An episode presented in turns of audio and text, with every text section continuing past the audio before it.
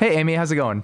Hi, Mitch. How are you? I'm doing good. My first question Who are you and what do you do? Um, I am Amy. I am the director of Sofar Sound Seattle. Um, I'm originally from Germany, but then moved to London, and now I'm based in Seattle. Great. Uh, and you have a cool history around music. I want to touch on all of it. Uh, but let's start with kind of the recent present. You took over as director for Sofar Sound Seattle in 2018. Yeah. What were your initial goals uh, for the Seattle Sofar chapter when you started, and where are you at two years later? Yeah, uh, that was a wild ride. So I had previously been an ambassador at Sofar Chicago, and that's how I found out about Sofar. And really, when this position opened up, I was like, wow, this is my dream job. I get to bring Sofar to a different city. Um, and Sofar had existed previously as like a part time city here. So they did like one show a month or so just for the fun of it, pretty much.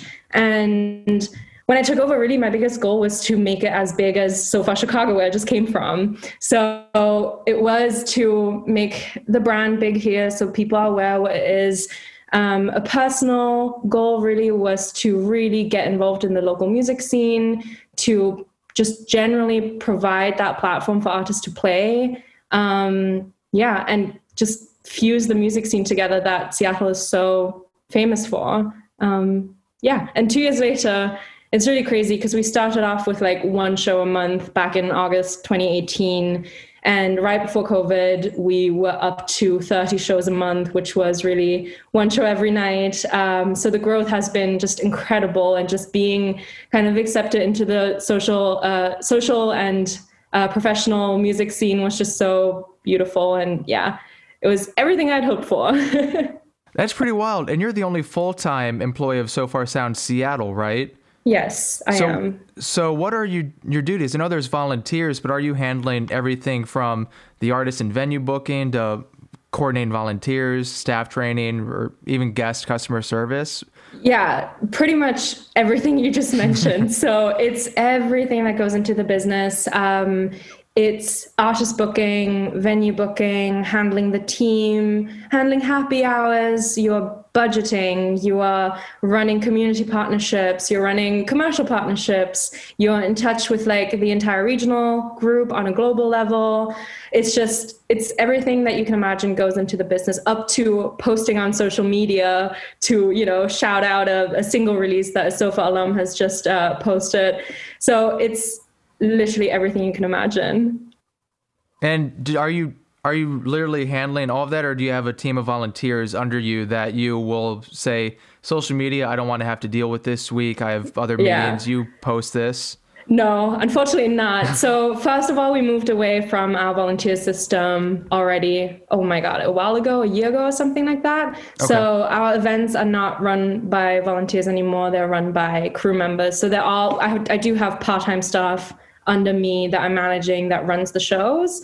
But unfortunately, it's not like, oh, I don't want to do something. I'll just pass on to someone because it's just everything that goes into my role has to be obviously be done by me um, because I'm a full time employee. But we had over one summer, we had an intern that was really wonderful who did it for college credit, obviously. And um, that was a little bit nicer because she was super into marketing and social media. So she was able to take some of that off my plate for a little while. Well, you're definitely busy with that then. Um, I've performed at Sofar shows in Seattle and Denver, and they were run pretty similarly. I'm sure they're kind of uniform practices across all Sofar shows, but are there any ways you think the Seattle chapter is unique or stands out? Yeah, I honestly I think Seattle is so unique, but I'm sure every director says that about their city. I um for me really coming from Sofar Chicago and it was a community that I was very involved in coming to Seattle I realized like the music scene is so tight knit like it's incredible. You know one person you kind of know everyone and that's what I really really love about um, Seattle as a city. And I think also just because of the music history we have here that's probably a reason why it's so tight knit um, so I think the local community here is just very unique compared to some of the other Sofar cities that I have been to. And I've traveled a lot with Sofar and I've been to a number of different cities and the vibe is just different in every city. And obviously I'm biased. so obviously I feel more home in Seattle with the community here. But yeah, that's just something really beautiful. So so it's like an artist kind of bond where it's I, I imagine a scene like LA it could be more competitive, but here yeah. you're you're saying that the artists are more kind of collaborative yeah. and they, uh, supportive. Yeah, exactly. It's I feel like here artists are just they're elevating each other all the time and if one artist can't do a gig, they'll pass it on to a friend or like another one and they have seven other recommendations to, you know, to fill the slot and that is just so much support that you don't really see that much in larger cities. Um, and that is kind of what really drew me in Nice. What what about genre differences, um, like between Chicago and Seattle? Or do you find one city, oh, there's a lot more kind of folk based artists, or there's more R and B type artists in one city. Mm-hmm. Have you picked up anything like that? Oh yeah, a hundred percent. I think like generally the PNW is a little bit more moody. It's a little bit more chill and more like singer songwriters, indie folk, um, which is like a, absolutely my cup of tea. But coming from Chicago and then starting to book in Seattle was kind of crazy because you have this like the the cultural divide. Um, in a way, Chicago is a city with a lot of um, diversity, a lot of hip hop. Mm. Um, and then I came to Seattle and was like, I totally want to mix up my lineups. And the first few times when I booked like hip hop, people were like, "What is happening in Seattle? like, why is this is this hip hop artist on um, the lineup? And it took a little while to kind of get the audiences on board for that, um, which I think is super interesting because if you look around generally in the Seattle music scene, it feels like you are looking at a lot of like folky indie rock and alternative, a lot of like moody stuff too. If you look at all the venues that have shows, they're all kind of in the similar genres. Um, and really, for Sofar, it was about not playing it safe and you know really kind of opening everyone's minds to a very like diverse lineup and different artists as well. So let's talk more about that because that's interesting. It's some that goes kind of understated whether it's a Sofar show or any music booking show that there is kind of an art to making lineups. Um, and and with you you have the added thing where you're you have all these interesting venues you're booking shows at so if you have maybe you're looking at the month ahead and seeing mm-hmm. all these different artists, you're saying, I think these bands will work together in this kind of venue. And yeah, I, I, are there any practices you have, or it's just a feel thing and what yeah. artists you want to put together, or even yeah. the order, because you're deciding who goes first, middle, and last? Yeah, it's it's um it's kind of an art in itself. I think I, I think that has been almost the most creative part of this very kind of business heavy job. Um, it is very much about you know figuring out what will work in a space. So it definitely depends on like what venue you have. If you have like a larger venue that holds like you know 200 people maybe you don't want to strip back like no amplification singer songwriter opening or like even at all in the show potentially. So it's about like figuring out the technicalities of the venue first of all the, set, the acoustics in the venue and mm. then figuring out what artists might work together well. Um, because it's a lot of times the lineup doesn't flow if, it's diverse. So you don't really want like a folky band and then like a pop EDM band right after that because it just kind of ruins the vibe a little bit. Not because of the artist, obviously, but more so because it just didn't set the right mood throughout the night. Um, we always internally call it like we're setting a mood um, with a lineup, and we'll kind of almost like internalize a theme to it um, when you're booking. With the number of shows that we then actually ended up having, it obviously we don't get it right every single time, and it is difficult to figure out you know who works well especially if you have an artist that plays for the first time and you have this like image of how they're going to sound and what they're going to be like in real life and then it's different or they came with a different setup or something. Um, so it's tricky. It's like a you figure out a way to get a feel for it. Um, and yeah you just make sure you go to as many shows as possible to also see all the artists live and know what their setups kind of look like that is interesting because a lot of musicians they're not going to be able to perfectly replicate what's on their record live. There are different mm-hmm. arrangements, and I'm sure mm-hmm. I, have personally seen some people who maybe I love their live stuff but hate their record, or the other way around. Mm-hmm. Yeah, so I'm, i bet you get some interesting surprises there. Yeah. um, Sofar shows aren't going to be right for every musician out there. What are you looking for when deciding to book an act or not? That's interesting. We get this question a lot because I think people have this image of Sofar like, oh, it's in someone's living room and it's a guy with a guitar. And that's just kind of that's not what Sofar is. And that it took a little while to get people out of that mindset, especially in Seattle, because mm-hmm. what they had seen here before we became full time. And I honestly say I want everyone applying for Sofar. And there's always a way if you have someone like with a big band or a hip hop artist with backing tracks, like there is a way to strip it back. And it's not like we have to be no amplification. Like it's not an acoustic show. And I think it's kind of figuring out how to communicate that to a lot of artists and to be really inclusive in that application process, which is something that we're currently reviewing too, where we're like, why do people think it's a guy with a guitar at Sofar shows? Like, how can we be more inclusive in that, um, in the application process already when people are mm. submitting their music? Um, and that has been just very dear to everyone's heart, and especially the new full time cities that came around because you face those challenges just coming in. Um, and yeah, really, my answer is Sofar would be for everyone if you're open to figuring out a set. and usually everyone's open to that. Yeah. And I, I think artists, they like the challenge of trying to, if they're doing the same songs, kind of yeah. the same arrangements every night at their club shows or mm-hmm. theaters, whatever it is they're doing. Yeah. Yeah. Rearranging I, things for Sofar is kind of a fun challenge. I know we, we've had that yeah, that's so glad. I'm so glad to hear that. I, I hear that from a lot of artists that say like, oh my God, they get booked and they're like, oh, I can't wait to like figure out a, a proper setup. And there's some artists that I love at Sofar shows because I like their stripped back set better than the recorded stuff too, mm-hmm. because it's so much more unique and just so much, I don't know, you put their vocals and just generally their talent in the spotlight rather than everything else around them.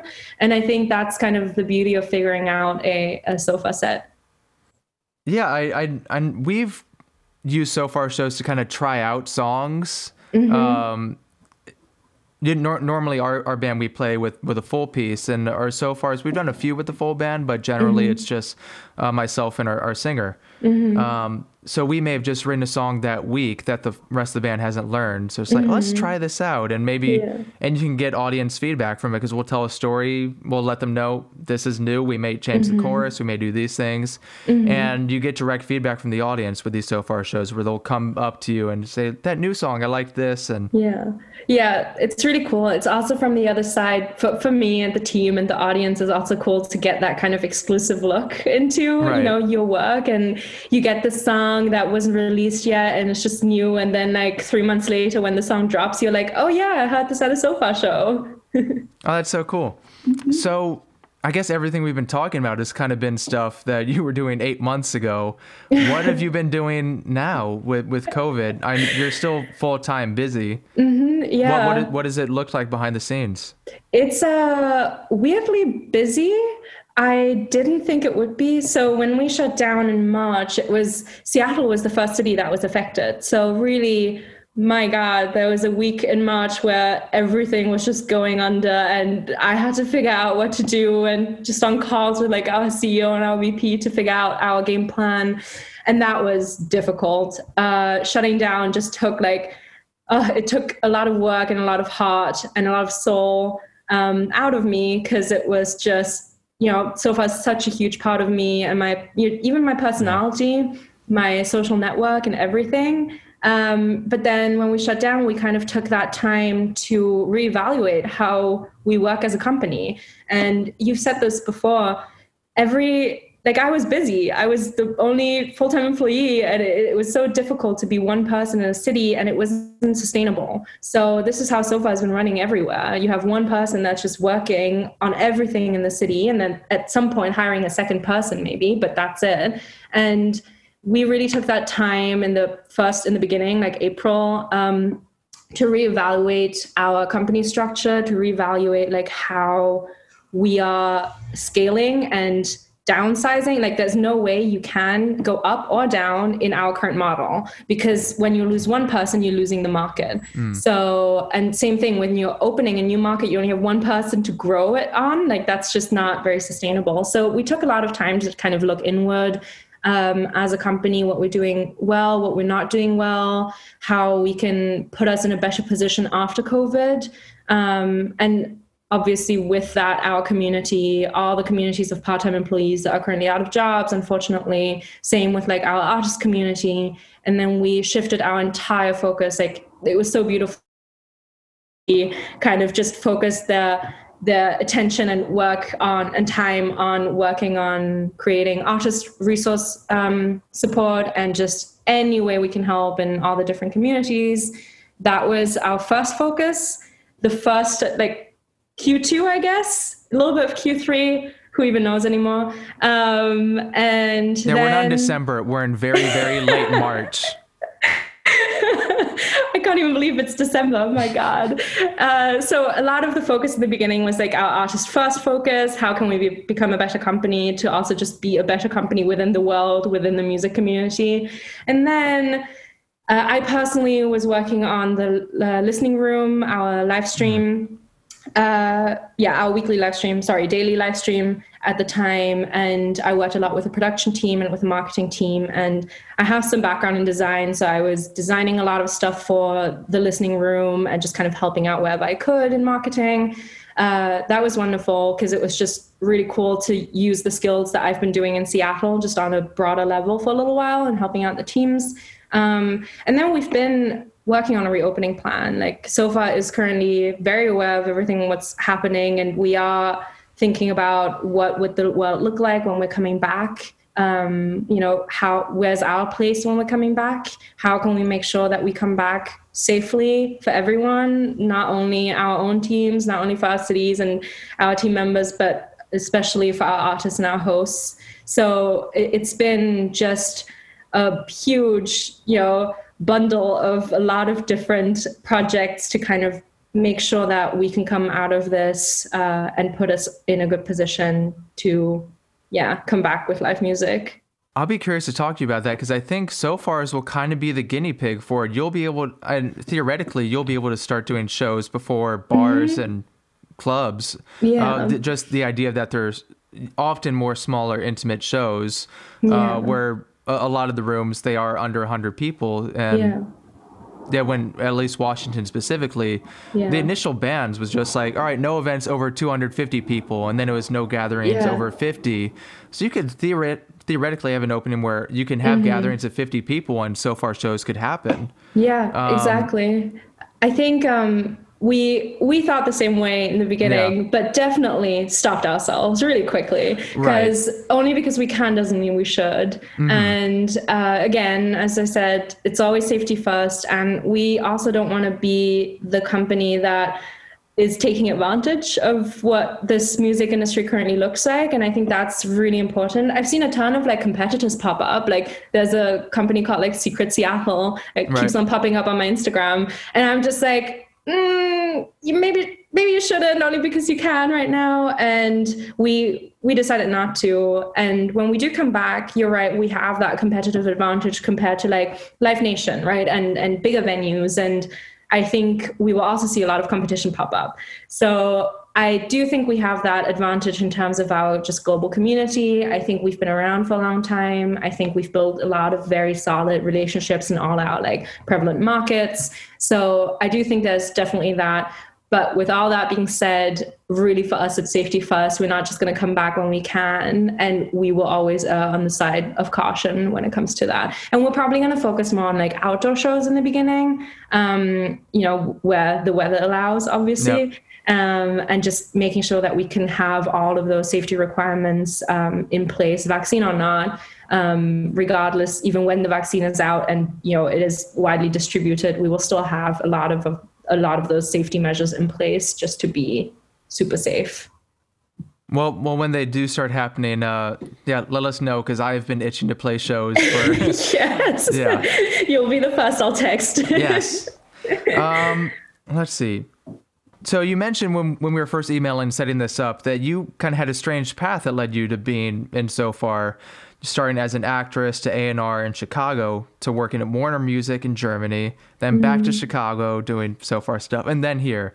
Let, yeah. Let's start touching on some of that. so, actress, I found your IMDb page.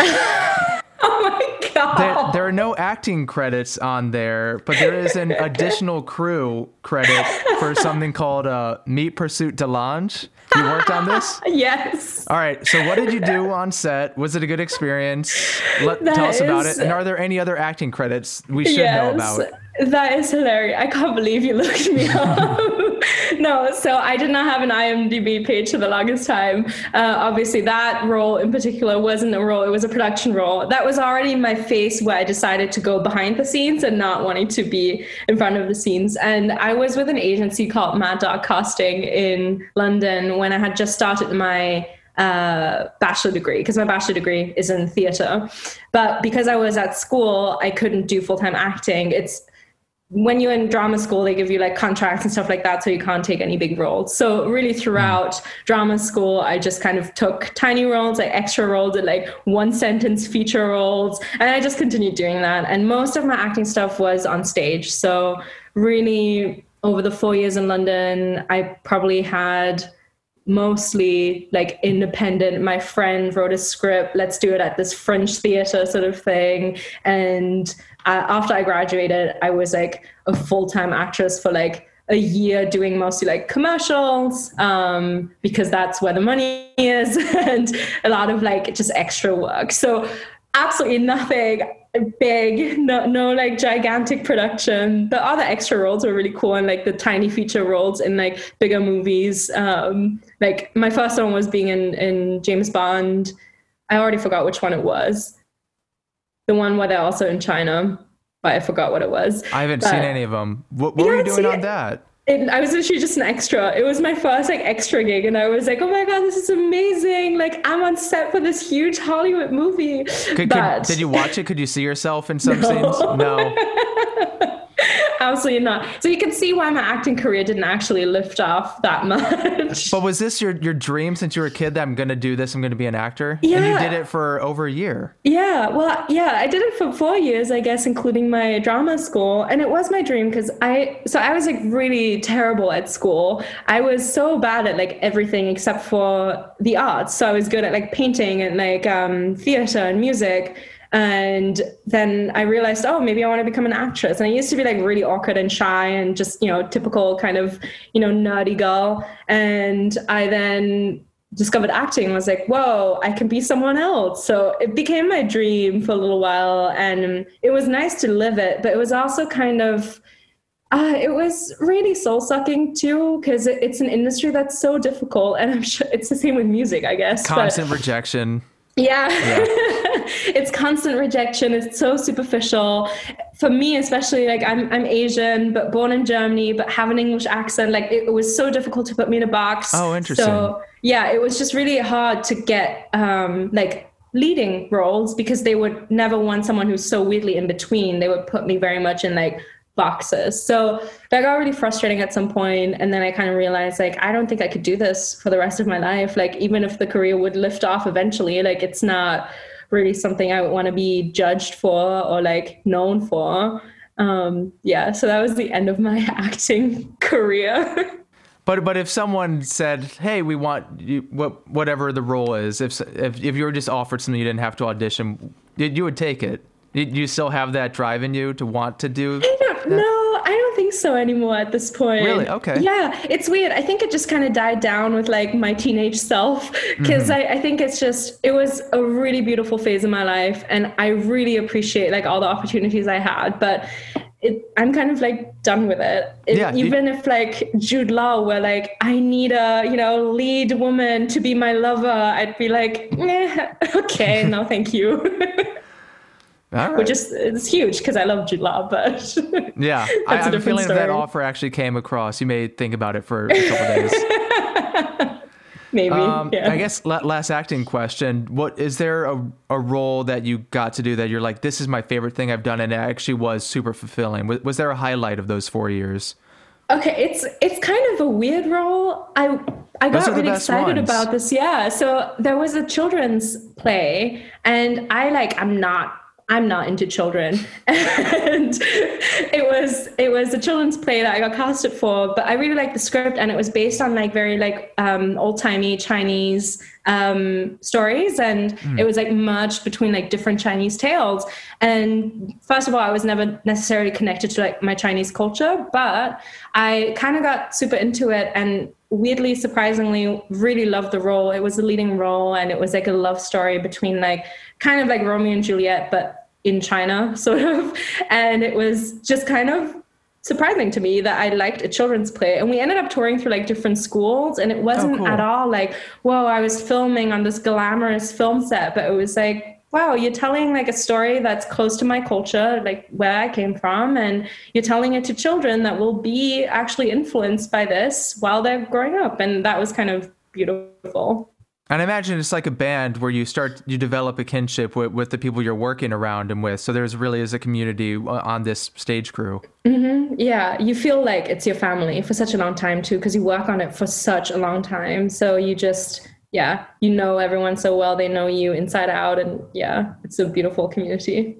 Well, after you, you wrapped up the acting thing, that's when you started, you moved to Chicago and started doing A&R there, or, or was Germany first? Yeah. At Warner? I need to think. So after, so I went to Chicago for like a summer just to uh, go travel, and I stayed for like three months and fell in love with it. Mm-hmm. And then I went back to Germany and just kind of like hung out for a little bit. Then, sorry, went back to London again, hung out for a little bit. Then went back to Chicago again over a second summer.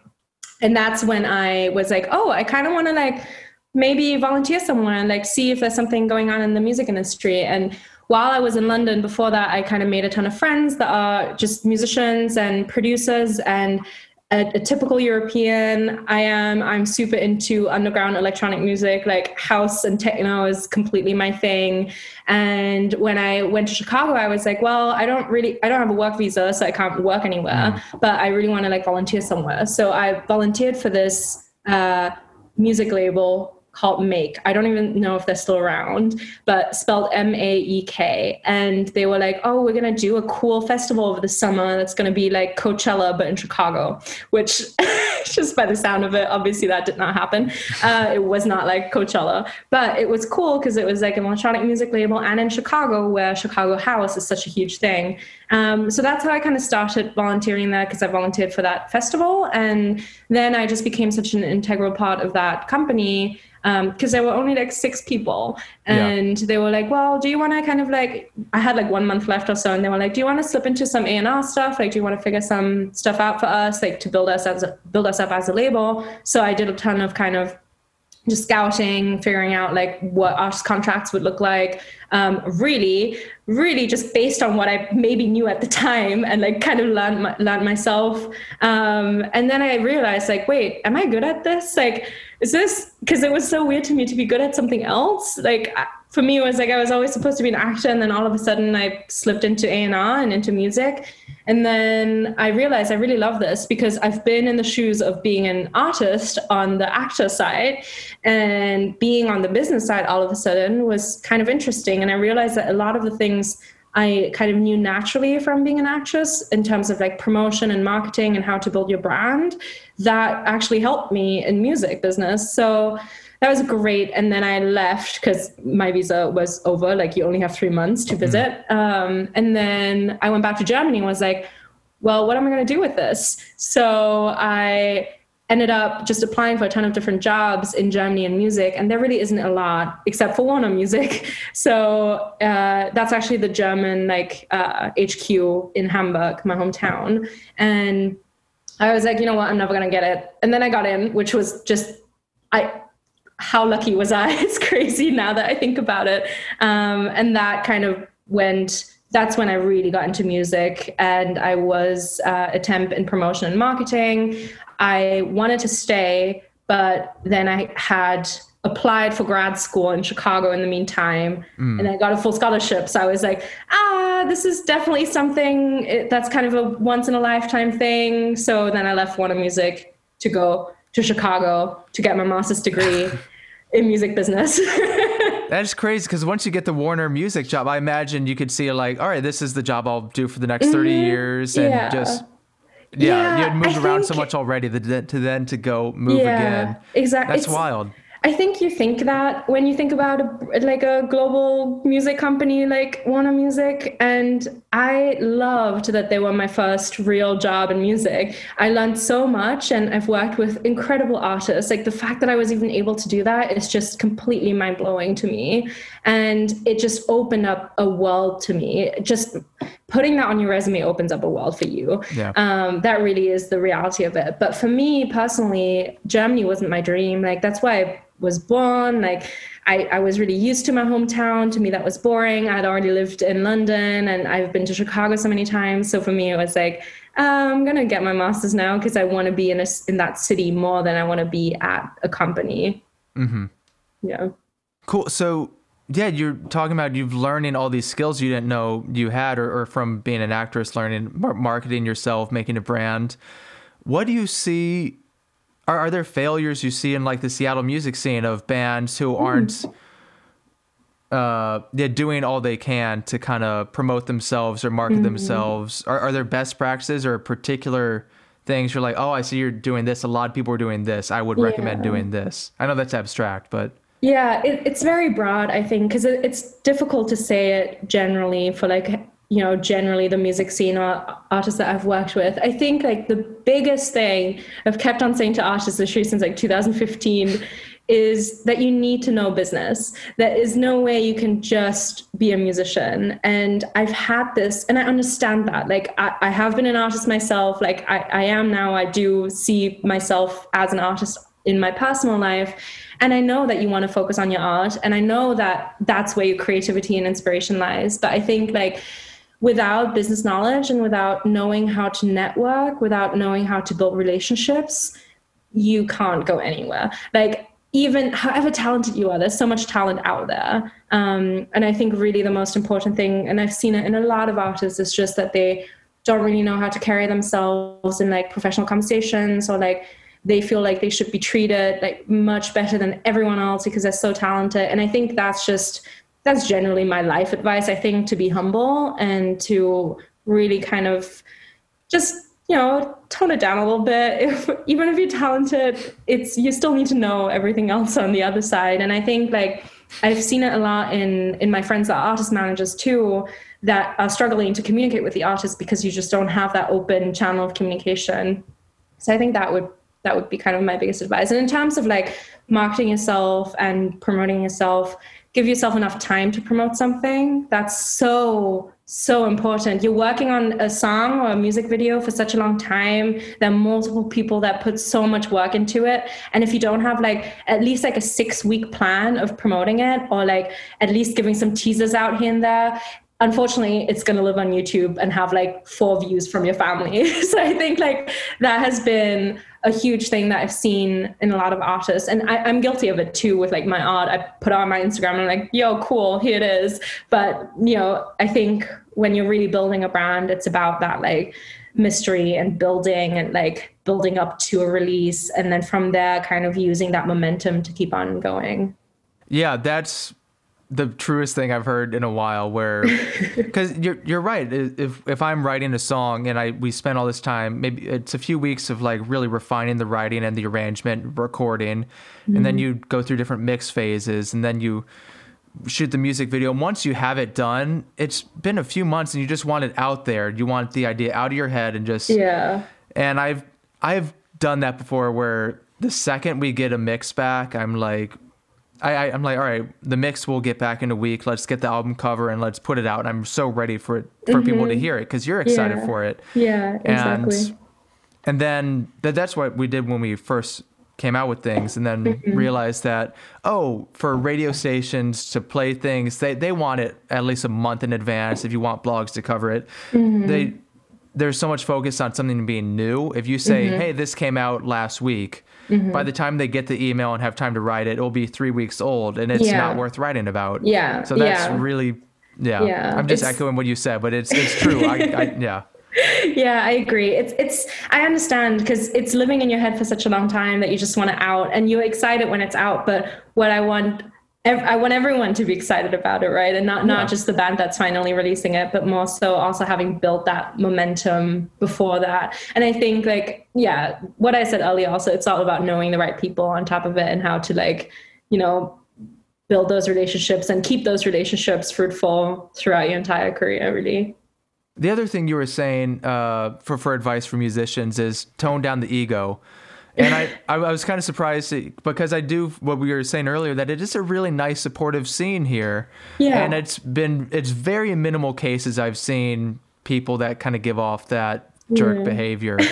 Um, yeah, yeah I, I know it Sofar. Uh, we won't out names, but a, a photographer we have a mutual friend with Joel. Mm-hmm. Uh, he told me a story about just one band that was a nightmare to work with, who, who's on the blacklist, will never be invited back. Yeah. How long is that that list now of bands or acts that will never come back to Sofar?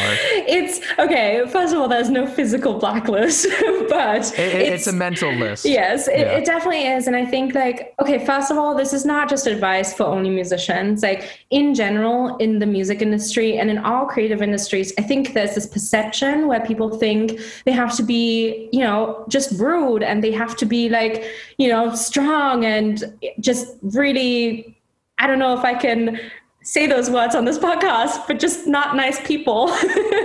but um, there's this perception, and that has bothered me all along, especially being a woman in music. There's just always this like well if you are not being rude then it means you you know you, are not on top of your shit which oops sorry you're, you're good okay which i just think is so ridiculous. And so this advice goes to both anyone in music business or in any creative industry, I think, um, and artists.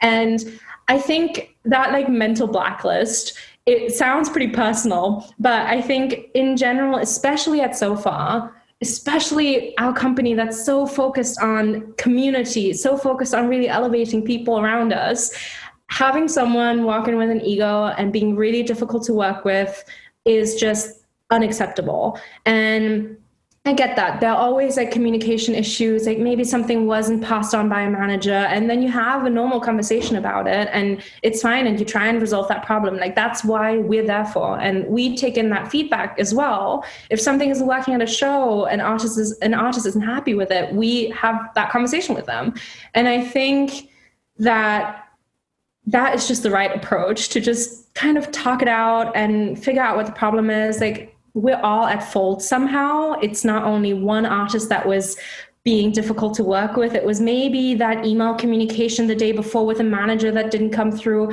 Maybe it was something personal that happened in their life that day it doesn't really matter. Like, really, for me, it's just be nice. Like, just be respectful. You don't even have to like me. Just be nice. it's it's so easy. And I think like having been in music now for a long time and having been in like the whole film industry before that, I, I see so many people that just don't do it. And they, they burn bridges like crazy. And i will never understand because you are your network and you are the people around you. So i think yeah i feel very strongly about just being a kind person in your work. Just gets you so much further than you know just yeah being difficult to work with yeah, I agree, and it is a theme across all kind of live production. I mean, the easiest question: all the time you were doing, you were like on, on a stage doing theater productions. Was there ever one single time ever where it went perfectly? No. Of course, yeah.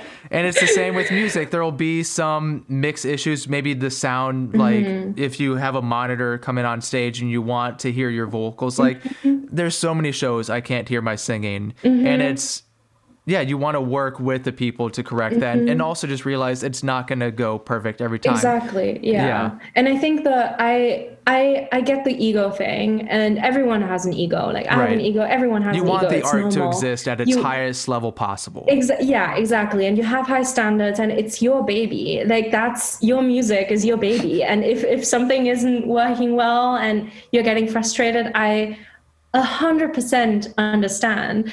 And I think it's more about then communicating that and being nice about it. You can be frustrated, but don't let it out on someone who's closest to you. yeah. We, yeah. we, we have a rule that if there's a, a show where it goes bad or just something like don't cry until you get home. Yeah. Because like I've, because um, we, we we've had shows where just something goes wrong and it's a death of identity you you invest mm-hmm. so much of mm-hmm. yourself in your art that if it doesn't go well go well you internally view it as a reflection on mm-hmm. yourself not being oh, yeah. of worth yes. so if those shows happen and someone comes up to talk to me afterwards i want to be like there's such a temptation if they say, "Oh, I, I like this," and be like, "Oh, yeah, but it wasn't good," and this. Yeah, yeah. Wait, wait until you get home. Yeah, you're, exactly. You're bringing the you're bringing everyone else down around you, and it's. Yeah, exactly. And yeah. also, no one else noticed. That's the biggest thing. Like most people don't even know what happened. That's also and... a frustration because yeah. if they didn't notice, I'm like, were you not listening? Do you not hear how bad that sounds? Like, because you yes. want validation when it doesn't go route go yeah, well. Yeah, exactly. But, but you're right. No one no one notices. Yeah. cool. Um, well, I want to talk on the artwork that we haven't touched on with you yet. It's your visual artwork. Uh, let's do your show and tell. Ooh, okay. Let me let me figure this out real quick because I need to share my screen, I guess. Yeah. Um, yeah. I've had so, some screen lagging on my end, so hopefully okay. the the screen sharing will um. Okay. Let go me, go off without a hitch. Let me give. Uh, Google just logged me out. Let me log back in again. Also, mm-hmm. I thought it was best to create a, a, slideshow so I didn't have to show my uh, sketchbook yeah, hold, into yeah. the camera. But then I was like, ooh, now it feels like a work presentation. I'm all here for it.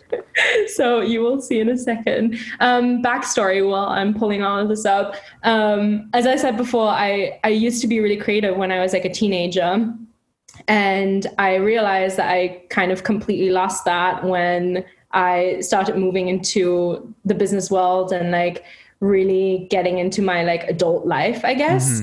Mm-hmm. Um, and during quarantine, I just had the opportunity to really get back into it and like figure something out for myself and like tried different styles and have no one judge me on it and that was really nice. So that's kind of the backstory and how i like rediscovered my creativity throughout um quarantine. But yeah here's a very already improvised improvised uh, slide as an introduction. But uh, yeah i'll be showing you my sketchbook today. Um so i started quarantine with watercolors. And I got kind of inspired by people saying that they hate their spaces because mm. a lot of people were like in lockdown and they were just like ugh i feel so stuck. Like i really want to like go outside. Like you know i hate my place. It's so tiny. And honestly i was kind of taken aback by that and was like you know what just be happy that you have a nice space and you know you have a cute apartment. So people started sending me like photos of their apartments. And i was like oh okay why not? I'm just going to paint them now. And, and the one on the left is like my first ever watercolor. It was actually anna and art. I'm not sure if you know them date night and arthur james. Oh um, right. right yeah Sofar alums and they they live together. So i was like oh i'm just going to paint your little your little living room. And then the one in the middle is one from my colleague. And then the one after that, it's just like a, a random one that I had a art prompt for. So I just got really into watercolors. Um, and then I got into traveling um, mm. images because all my friends in Europe at the time were not under lockdown and were traveling. So I got very jealous of that um, and just started painting it so I could pretend like I'm in Europe traveling through uh, Spain. The one on the left is in New Orleans when we went for a trip for work. Um, so it was just kind of a way for me to like, I guess, travel in my head. Um, and then obviously everything happening in this year was very, very hard to digest with uh, George Floyd and the protests. And I felt really kind of helpless in my own head, which I think most people did. And other than educating myself and really understanding my own thinking and educating others around me, I kind of channeled that into my art. And I was so inspired just by the protest all around the world and just by this momentum of this gigantic like civil movement that we were in. So on the left, there's a protest in Philly. Uh, in the middle, it's the Brooklyn Bridge.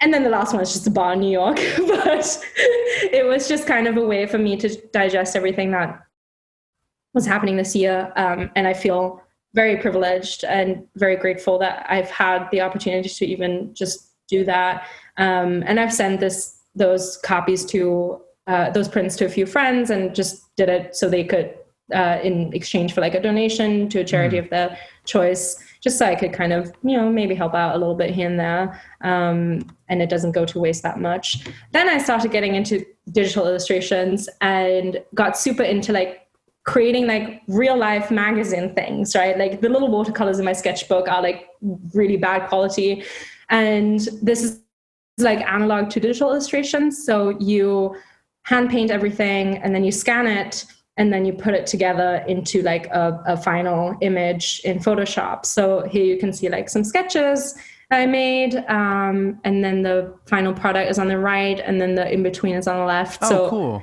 It's super cool because you can kind of just like also stop me at any point when I'm going into long stories. No, I, am making notes of mental questions because I'm noticing like one one of the themes across all these works is just kind of hyper detail like yeah. li- all, all, the lines on like very yeah. small bricks and like little bike spokes all, eh, or every individual book has these lines how big are these yeah. are, are, are these drawn pretty big where they're or like are you're making like the tiniest lines to get these little yeah. details? So in the watercolors, they're like the tiniest lines because like the, the, sketchbook is like this size or something, right? Um, like eight by ten, I think. But those those ones are large. So the church, for example, in the background was like a A4 letter okay. paper. Yeah, I don't know. European we say A4, but I, I don't know what here. I've seen. I think that. you have that yeah. too. Yeah, but um, so they are pretty big. The the smaller details like the the ferns and the foliage on the balconies that's also pretty large. So it's maybe like this size. You know. Um, so it, the I like digital illustration because it gives you much more freedom to paint more details, and then you scale it down when you're in Photoshop. Um, so that kind of gives you that magic where you can manipulate after you have hand painted something. Um, so yeah, that was that gives you so much flexibility. Also, as you can then see in the on the right one, you can color things in differently. You can overlay it differently. Um, you could change the composition of it. You can you make some things transparent. So I was just kind of playing around with like textures and transparency and scale and and overlays. So my favorite my favorite about this are the little bikes yeah. Because you just, you know, in the in the sketch before that, they're just normal bikes, but then colored in, they kind of look more cool, I guess, or like more unique. So, um, yeah, you can add a lot of detail. Um, yeah, and there's a there's another uh, example. It's a bakery that I love in London, and a friend of mine took a photo of it, and you can see on the left that's an A4 as well, mm-hmm. where I painted the exterior and then the interior on the right and then the reflections in the windows down there. Um, and then you can see it put together here. And wow. the coloring is just great. The reflections that ended up the you know being colored in the windows just i really loved playing around with that um, it just gives you so much flexibility. It takes, however, so long because oh, you have to do everything first, like analog. And then while you're doing that, you have to figure out dimensions still because you can't not think about perspective and dimensions because yeah. that you can't really manipulate properly in Photoshop without it looking weird afterwards, especially with like lines like this. So it's kind of a lot of thinking, and uh, I always have my ruler out. I always have to figure out how to like put the perspective in. It's really fun. It's a lot of like constructing. Um, yeah, and then I got into animation. I'm yeah. taking this. I'm taking you on this like whole Amy's art journey right now.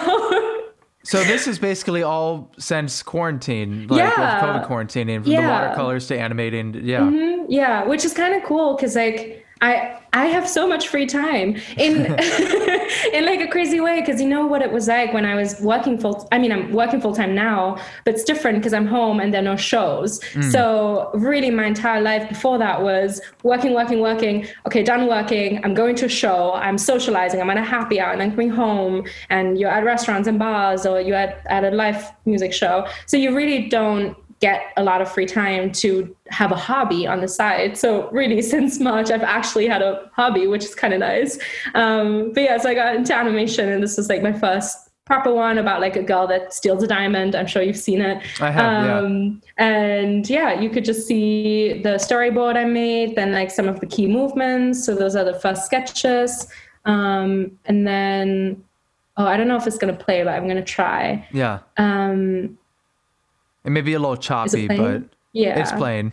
Okay, cool. Yeah, so this is like the animatic um, where I put all my sketches together to kind of see what the scene layout will look like um, and what the timing of the video will look like. It's very short. Um, but that took that was probably took, like a day of work. It, yeah, it definitely took took a while. It's it all the sketches and then putting it together and figuring out the camera movements too. That definitely takes a while. And then also making decisions. I am terrible at making um, my autistic decisions because I can't decide if I want to do do it a certain way. So you can see it here. Oh yeah, I see. Then I went into like my my visual development and I was like, what what color palette do I want? Like what is her hair gonna look like? What is the background gonna look like? So I always do like fun Instagram polls and have people just vote and help me figure it out. Um, so that was the visual development. And then I think I added, yeah, the final video. It's just like 17 seconds long um, where you then finally have it. And this is all frame by frame too. So I did this in After Effects, and it's really second by second of movement. And it took forever. it took me like three months or something to get this 17 second uh, animation up and running. But it was great. Um, sorry, let's see, pause and play.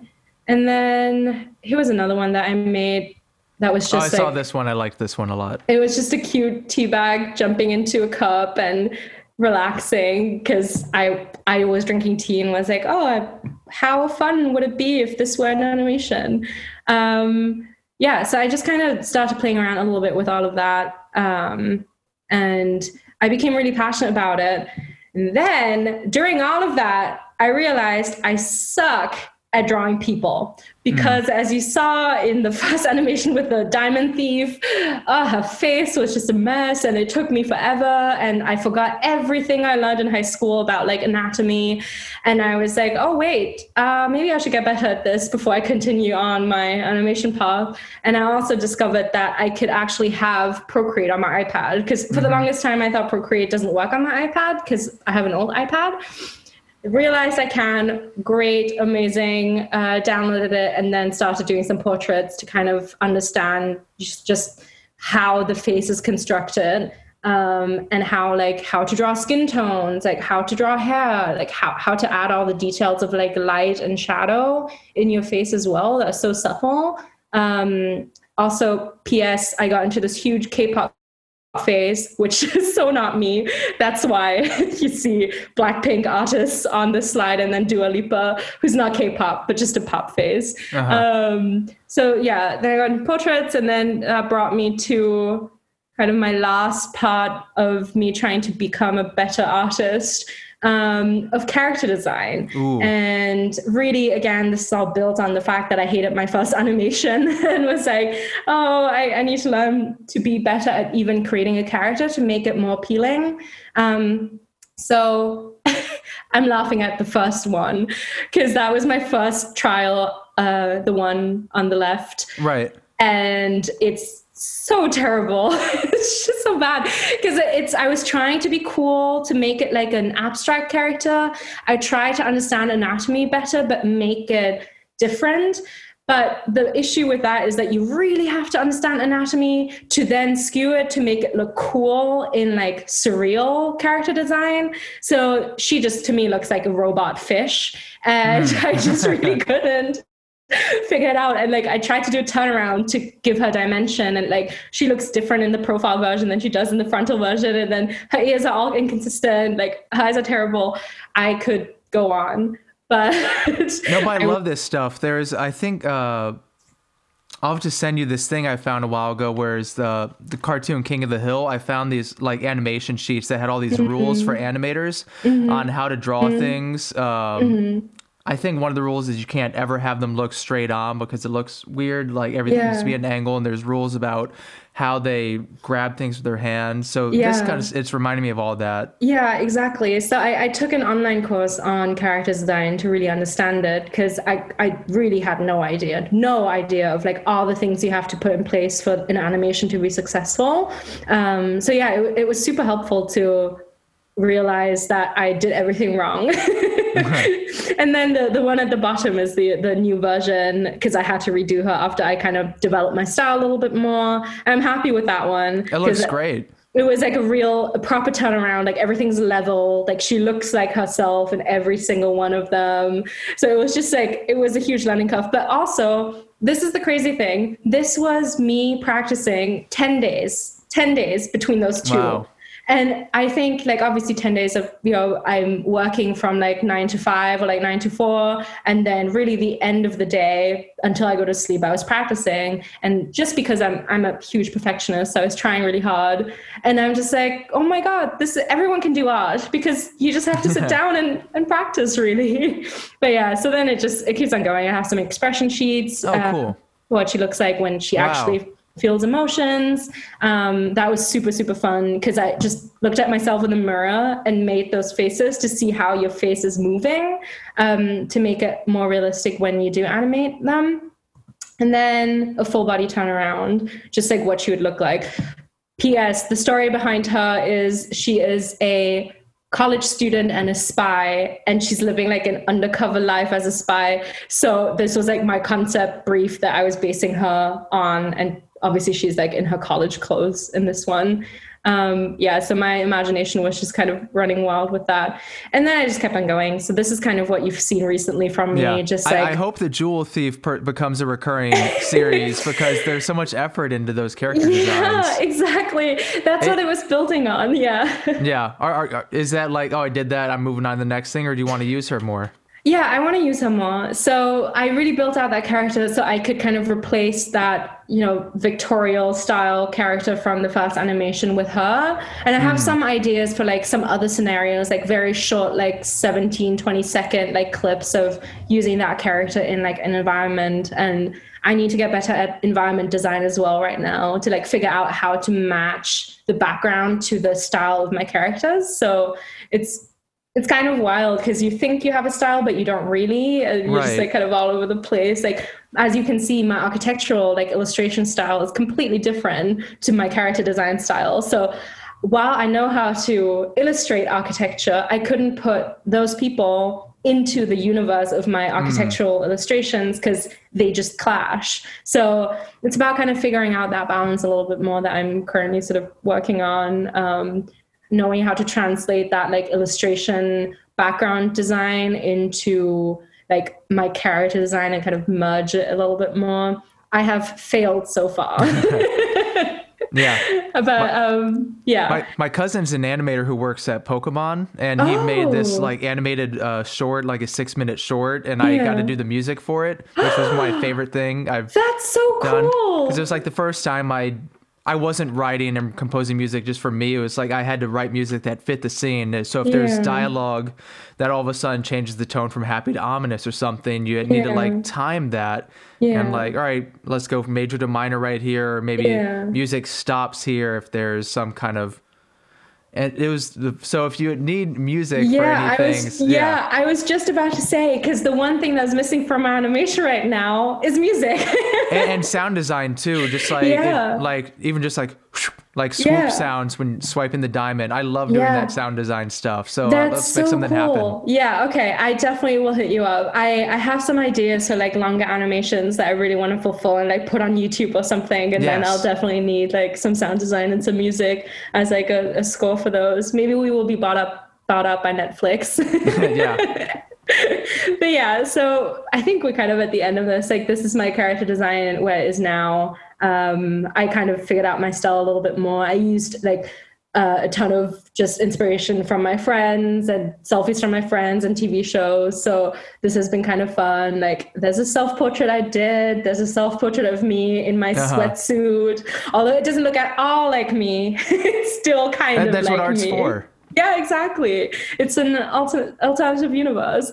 But um, yeah, and then here's some like it's really fun on Instagram. They do like oh, cool. draw this in your style challenges, and basically an artist will post something and they're like draw this in your style. So those are some of the recent ones I did, including an Adobe and Marshmello competition on the right, where I literally just posted it last night, where we were supposed to reimagine the helmet that he's wearing under like the theme of his music and i chose the theme to be be Kind, which is his song with Halsey. So, like, the girls modeled after Halsey and obviously wearing a helmet with a mask because it's the 2020 edition and it is, you know, time to be kind by wearing a mask, really. That was my PSA for everyone in this post. And um, people can vote on this. Yeah, exactly. So, the voting went live today.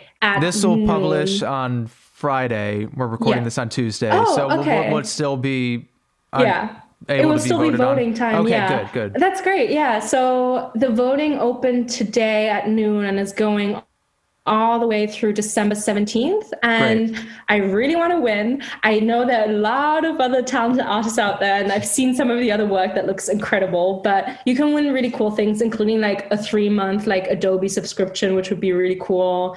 Um, and then just like other like prize money and like things like getting a signed poster and like things like that, which is really cool. So yeah, if you listen to this and uh, you feel inclined to vote, you can head over to my Instagram that is art by Ames X, and uh, I will have a link in my bio starting today with that. Cool. Um, is this is this the end of the yeah, slideshow? This is the cool. end of the slideshow. I, I, know you're limited on time. Uh, let's do a quick rapid fire thing because I had a couple follow up things for your art. Okay. Yeah. Um, yeah, one, do you make art purely for yourself or like are you hoping to sell pieces or even do commissions? Oh, uh, I wish I could do commissions based because I'm on a work visa. I can't. Uh, I can only work for so oh, far. Really? Yeah, so I could, I'm not able to do commissions, but I'm doing them one off just for my friends. To, I just give them some stuff. Um, mostly, I'm doing it for myself. It's all about self improvement for me. Gotcha. Um, so yeah, on, on your page, it seems like the digital and um, yeah, digital is kind of really where your mind's at now. I was going way back on your Instagram and saw more like oil painting type things.